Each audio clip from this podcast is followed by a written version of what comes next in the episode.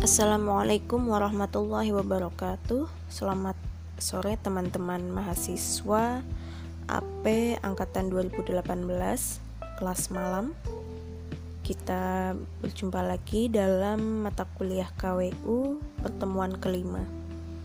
Setelah pertemuan keempat kemarin Sudah diisi oleh Mas Musone Fadli. Teman-teman bisa belajar mengenai uh, cara merintis usaha, cara memilih produk, pemasarannya, dan sebagainya. Dan eh, pada minggu ini kita akan belajar mengenai kreativitas, inovasi, dan menciptakan produk atau layanan yang unggul sesuai dengan PPT yang sudah saya share di Google Classroom. Jadi apa itu kreativitas? Di situ tertulis bahwa kreativitas adalah kemampuan dalam mengembangkan ide-ide baru dan menemukan cara baru dalam melihat masalah dan peluang. Di situ juga dijelaskan bahwa definisi baru itu tidak selalu menghasilkan barang atau jasa yang baru, melainkan sebuah kebaruan atau improvement yaitu perbaikan barang atau jasa yang telah ada. Saya pernah singgung sedikit di pertemuan pertama ya bahwa eh, apa sesuatu yang baru itu bisa saja kita mengolah lagi mencari apa yang eh, berbeda gitu dari produk yang sudah ada. Nah, kalau inovasi itu adalah kemampuan dalam menerapkan solusi kreatif terhadap masalah dan peluang untuk meningkatkan atau memperbaiki kinerja usaha.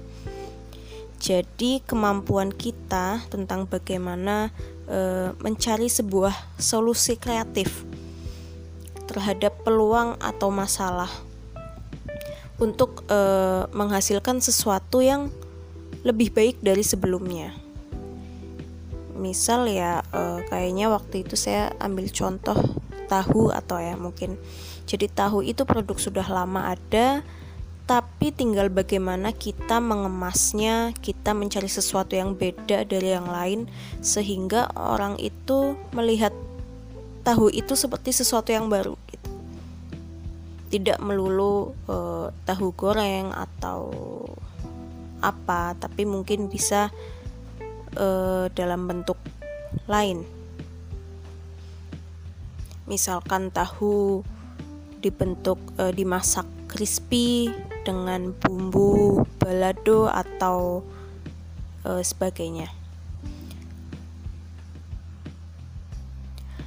Nah, fungsinya apa sih kreativitas dan inovasi dalam sebuah kegiatan wirausaha itu? Kreativitas dan inovasi merupakan inti dari kewirausahaan, dan itu dibutuhkan dalam eh, pengembangan usaha, menghadapi tantangan usaha, juga sebagai cara untuk menemukan produk atau layanan yang unggul, sehingga kita mampu bersaing dengan yang lain. Nah, kreativitas dan inovasi ini memang bukan sesuatu yang mudah. Kita perlu memutar otak, kita perlu terus menambah wawasan, mencari uh, ilmu baru, melihat uh, lingkungan di sekitar kita, mengamati. Jadi, memang ini bukan hal yang mudah. Tapi untuk meminimalkan resiko dan mengalokasikan sumber daya investasi secara bijaksana, ada faktor-faktor yang harus diperhatikan oleh wirausahawan dalam e, menciptakan produk unggul. Yang pertama tentang apakah spesifikasi produk yang akan dihasilkan memenuhi kebutuhan pelanggan Kedua, apakah produk atau jasa baru tersebut layak untuk dipasarkan?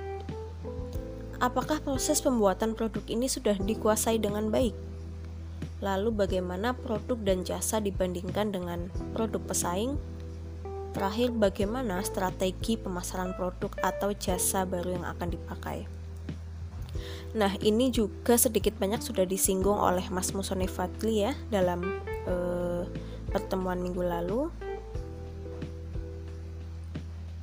Nah, jadi memang eh, mungkin bisa saja teman-teman punya banyak ide dalam otak teman-teman gitu ya dalam pikiran teman-teman tentang produk baru um, misalkan oh saya punya ide mau membuat uh, minuman kopi rasa apa baru mungkin kopi dipadukan dengan buah misalkan.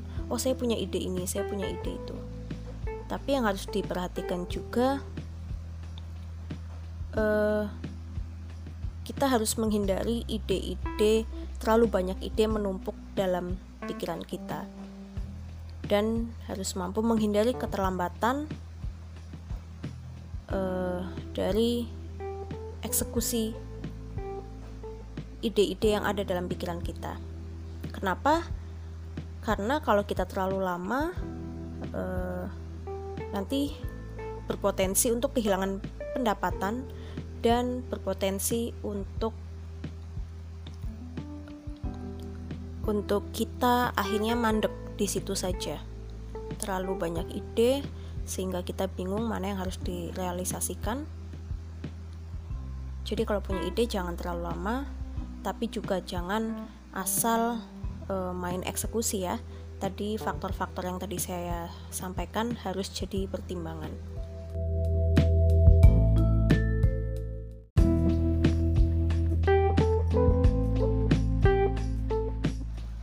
Dan selanjutnya, Rothwell menjelaskan e, bahwa evolusi inovasi itu terbagi dalam lima generasi.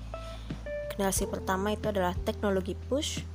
Jadi area inovasi ini lebih menekankan sebagai pondasi dari revolusi industri. Jadi inovasi hadir bersama teknologi baru. Teknologi baru untuk mengembangkan produk dan produksi. Lalu generasi kedua ada need pull. Area inovasi ini berbasis pada fokus pasar dan konsumen di mana konsumen menekan kebutuhan dan respon teknologi produksi. Jadi, pemasaran menentukan peran dari pemunculan ide-ide baru. Generasi ketiga inovasi adalah coupling model. Area inovasi ini berkembang menjadi model pengelompokan jadi pemasaran mungkin uh, butuh ide-ide baru, namun teknologi produksi selalu memberikan solusi. Jadi alternatifnya R&D mengembangkan ide-ide baru bagi pemasaran dengan feedback dari pasar. R&D dan pemasaran menyatu dalam hubungan yang kuat. R&D ini research and development. Jadi uh, apa? penelitian dan pengembangan produk. Jadi kalau R&D itu berisikan rangkaian proses riset dan pengembangan produk atau layanan yang ingin dibuat. Tujuannya apa? Ya agar e, perusahaan dapat meluncurkan produk atau jasa yang orisinil secara optimal. Jadi kalau kita mau berinovasi itu kan harapannya agar bisa bersaing dengan yang lain gitu ya jadi syukur-syukur satu langkah lebih maju dari kompetitornya lah untuk menentukan inovasi itu seperti yang tadi saya bilang bahwa inovasi tidak mudah dan butuh uh, wawasan yang luas dan sebagainya itu melalui R&D Research and Development. Nah lanjut. Generasi keempat inovasi itu ada integrated model. Jadi model inovasi ini terintegrasi yang menunjukkan R&D dan pemasaran memiliki aktivitas yang terintegrasi atau saling e, menyatu gitu ya bersama dengan supplier dan menghilangkan peran yang dikelompokkan untuk memimpin konsumen. Lalu generasi kelima ada sistem integration and networking model. Itu mengintegrasikan strategi mitra dengan supplier dan konsumen melalui sistem uh, yang kuat sehingga memiliki kolaborasi antara pemasaran dan penelitian yang kuat juga. Penekanannya ada pada fleksibilitas dan kecepatan pengembangan dengan fokus pada kualitas dan faktor lainnya. Jadi ya memang wirausahawan itu harus menyadari perubahan dan manajemen inovasi itu berperan penting. Dan kita harus mengenali bagaimana memanfaatkan perkembangan inovasi tersebut. Jadi terus mencari tahu, terus uh, melihat apa yang sedang diminati pasar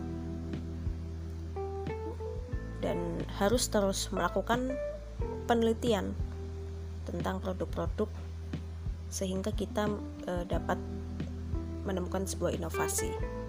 Nah, di dalam slide juga ada beberapa contoh ya tentang penetapan produk unggul dan manajemen inovasi yang sudah ada dari tokoh-tokoh terkenal. Bisa dibaca sendiri silakan. Mengembangkan produk berarti adalah memenuhi kebutuhan konsumen sebagai sebuah solusi masalah sekaligus menghasilkan kualitas. Jadi kita e, berkreativitas, berinovasi tidak sekedar mencari sesuatu yang baru atau beda, tapi juga harus berkualitas oleh karena itu, diperlukan pemahaman untuk merasakan bagaimana mengembangkan produk dan pada saat yang sama perlu memperhatikan konsumen atau pelanggan. Nah, salah satu cara untuk menyeleksi produk dan jasa yang akan dihasilkan yaitu dengan memperhatikan kualitas itu tadi yang dihasilkan oleh produk. Jadi, pendekatan kepuasan konsumen akan kualitas produk dan jasa jadi salah satu kunci sukses dalam menetapkan pasar dan menguasai pasar atau biasa eh, disebut quality function deployment yaitu suatu proses menetapkan keinginan pelanggan tentang hal-hal yang diinginkan konsumen dan menerjemahkannya menjadi atribut pada produk dan jasa agar setiap area fungsional usaha dapat memahami dan melaksanakannya. Nah, di slide 14 itu sudah disiapkan sebuah video. Silakan bisa dilihat dan dipahami yaitu ten tentang terarium yaitu media atau wadah e, dari kaca ya atau plastik transparan berisi tanaman yang diperuntukkan bagi beragam kebutuhan seperti untuk penelitian, metode bercocok tanam maupun dekorasi. Silakan dilihat sampai selesai. Itu ada apa sekitar 19 menit apa ya. Nah, tugas teman-teman setelah e, menyaksikan video tadi itu silakan e, diskusikan tentang e, satu sisi kreativitas dan inovasi dari produk yang ditampilkan. Lalu tentang penentuan produk unggulnya itu bagaimana. Jadi silakan coba diamati dan dianalisis ya. E,